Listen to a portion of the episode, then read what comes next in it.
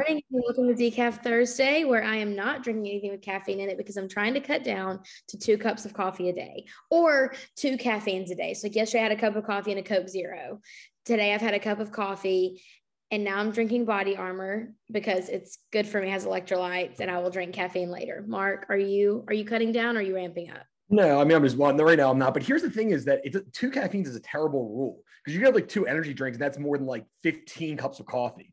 So I okay. feel like you need to have a, a caffeine like limit to cut down, like 300 mg's or whatever. I feel like that's how you should do it. But I don't drink energy drinks. And so really if I'm having caffeine, it's either coffee, iced tea, or Coke Zero. Yeah, but you get some of those, I mean, you get some of the espresso, you get some of those really high content caffeine things, lattes. So I mean, I do like, that. That, that. That's like triple what a normal cup of coffee is. I'll be like a, an oat milk latte with four shots of espresso. It's one caffeine. Yeah, yeah. Oh, but I only had two caffeines. I mean, it was nine different shots, but it's only two caffeines. So yeah, I, I think you should maybe change that. You always make me think about reevaluating my approach to like consuming beverages and food, dating, just life in general. Like I always call me. Yeah, well, that's good. It's a, I mean, it might not be good advice, but at least it's making you think. But yes, I, I, I try to do that too. And then I don't think I just realized that they actually have like an energy drinks and coffee and stuff. You can see exactly how much caffeine's in it. Yes. And it's like that really blew my mind. And then I read like you're not supposed to have more than like I think 400 milligrams or something a day. Okay, well, I'm out here trying to live dangerously. So okay, well, yeah, do whatever you want. You just you're trying to cut down. So I'm just trying to help. I am. I am trying to cut down because I think it's making my anxiety worse. And also I stay up so late at night. Like I'll get into bed because I'm physically tired. And then I get in and my brain is like thinking about something embarrassing I said in the sixth grade and like being like, oh my gosh. And I know that's caffeine. I know that's caffeine's effect on my anxiety. You don't even go back to sixth grade. Just go back to the day before. I'm sure you said something embarrassing. like yesterday. yeah, yeah. Exactly. I'd rather not, if we're being honest.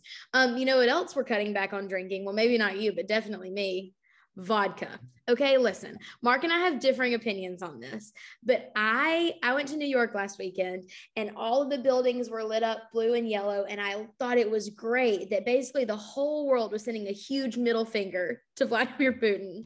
And I just think it's so funny now that people are pouring out vodka. I mean, people like vodka. I don't really like it.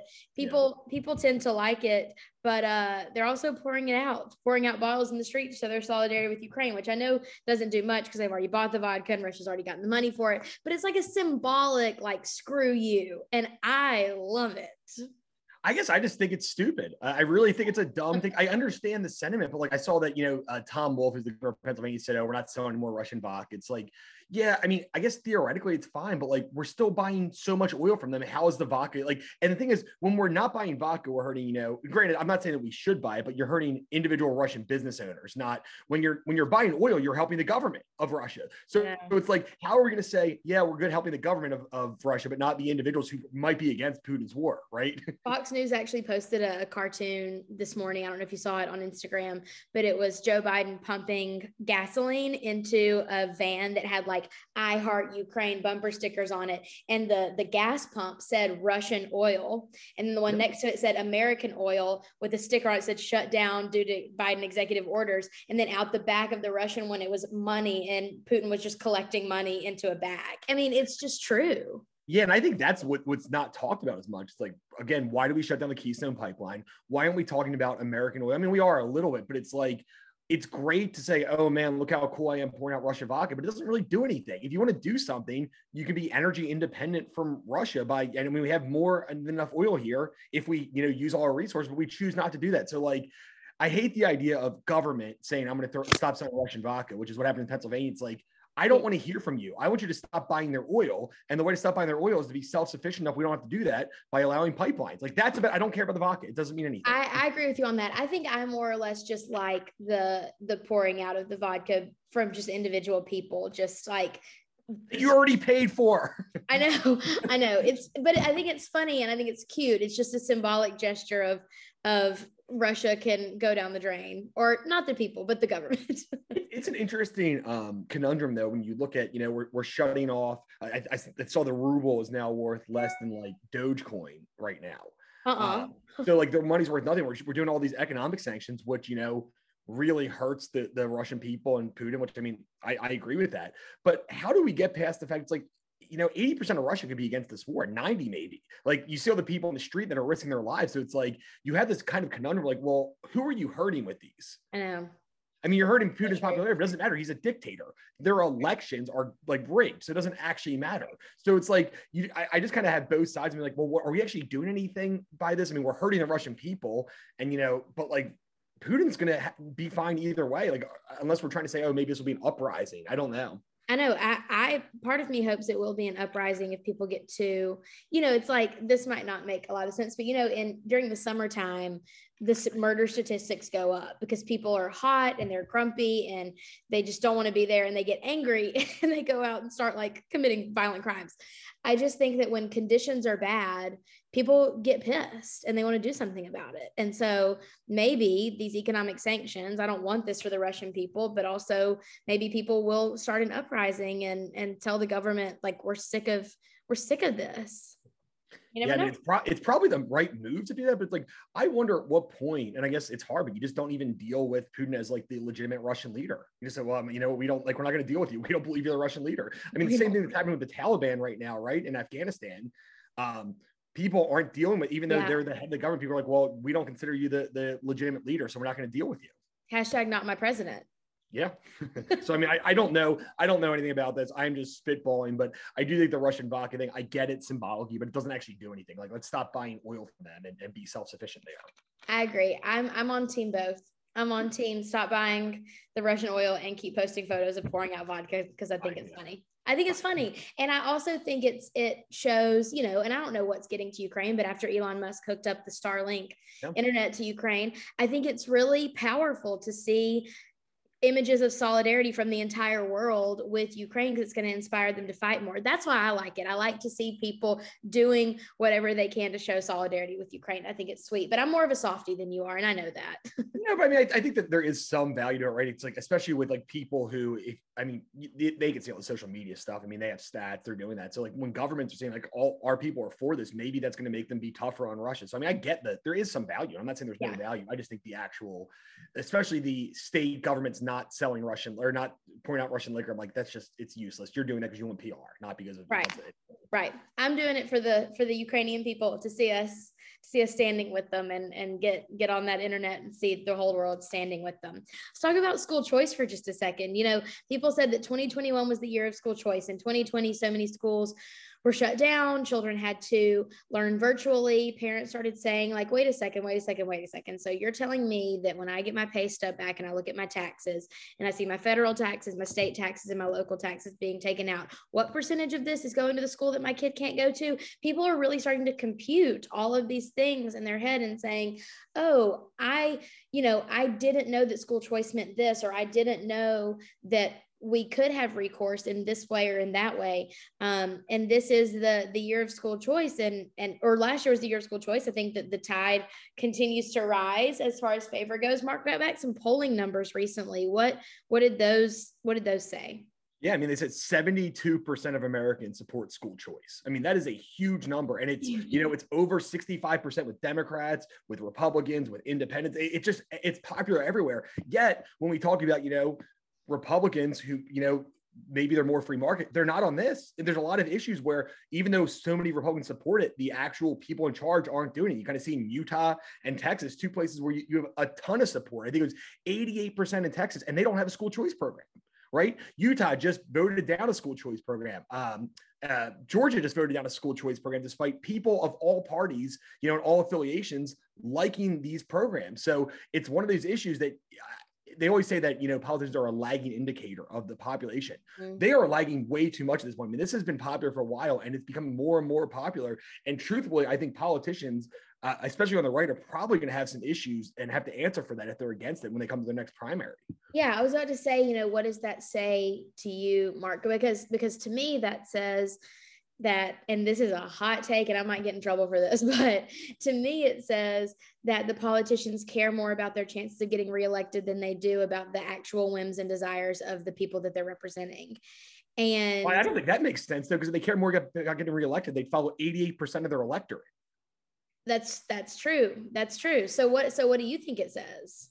In my opinion, I think there's two issues. One, there's the, you know, people are still scared of the teachers unions, um, not because they're not going to support them, but if they, you know, they have a lot of money. If they want to run somebody against you in a primary or in a general, especially in these swing districts, people are scared of that. They don't want a bunch of negative ads run against them. Yeah. I think the second part is you also had these people, maybe some more rural legislatures, and, and it's not because they're, you know, their heart might be in the right place, but they're wrong on this issue, where they say, you know, we have really good public schools here, and I don't want to do anything to mess it up. And I'm worried that, you know, all our kids can learn and these things. And if we put this in, I just don't know how it's going to go. So eh, you had those people, and then you kind of have some people on the left who just they believe it's like, oh, we're giving, you know, money to private companies. Like, well, it's it's not. They act like it's money that belongs to the public schools. It's money that belongs to the child, and that's the difference. But I think there's a lot of reasons for it. But I think this is now coming to the time where some of these people are going to pay for their lack of support of school choice in, in some of these states. I mean, yes. I think that when you see what happens in Utah and Georgia, I mean, we'll keep an eye on it, but uh, it's very, very popular, especially with the pandemic. So it seems like a bad time to oppose school choice. It, it definitely does. We can we can kind of leave it on that mic drop. It's a bad time to oppose school choice. We should like post that on Facebook or something. Like we should like make make some ads off of that because that was that was probably one of your best quotes, Mark. I really I really like that. that good, but good, good. I like it. it's catchy. Um, before we sign off, it is Oscar season. It is okay. It is award season. It's movie award season, music award season, and uh, I try to do every year. I try to. I never have accomplished it, but I try to watch all of the movies that are nominated for Academy Awards, like the big ones, like best film, best lead, supporting actor and actress, whatever, all those top five categories. Let me tell you, this year I'm having trouble getting through it because. What are some of the nominees? Do you know any offhand? Um, okay, so the one movie that I wanted to see until everyone told me not to was Power of the Dog. I heard that was absolutely just like not good like pure trash um i've seen i've seen a few of them though i saw um licorice pizza i've seen that twice i actually don't know if that's nominated for much the worst person in the world is nominated for um best international movie um I'm trying to think. I've seen so many. They're all oh Spencer. I never saw that. The one about Princess Diana that looked a little bit boring. Well, let me ask you a question. You're just naming a bunch of movies I have literally never heard of. Don't you feel like that's what the awards have become though? It's like they they don't want to do movies that were commercially popular. I mean, like, I've like, seen these movies and I'm having trouble remembering them. Okay, so Belfast, yeah. I saw that and it looked like a student art project, but it was beautiful. It was really good. Don't Look Up, shouldn't have been nominated, but it was funny. Dune, actually loved that. Licorice Pizza, loved it. Nightmare Alley, loved it.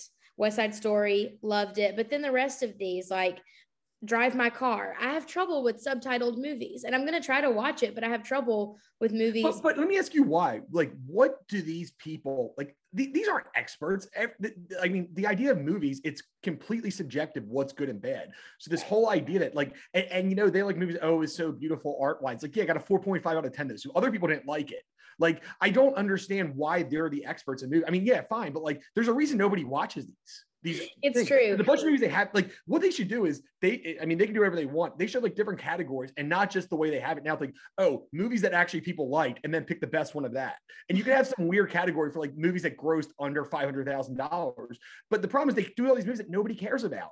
And you have great movies. I, I and I know like you have these funny, like you have these great movies that are you know so successful Spider-Man. in the box office, but they're never up for anything.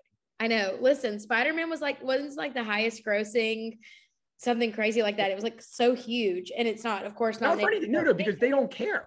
Like they don't care what people think, and they want to seem smarter, and they want to seem. I mean, if you want to talk about, you know, better than everyone else, they were like, "Oh, look at this great movie! It's so beautiful and powerful." It's like it's probably not. You may have liked it, and that's fine, but this is not what other people want. But that's why nobody watches these shows because they're out of touch with normal people for actress in a leading role, there are top there are five movies that are nominated. I didn't see a single one of them.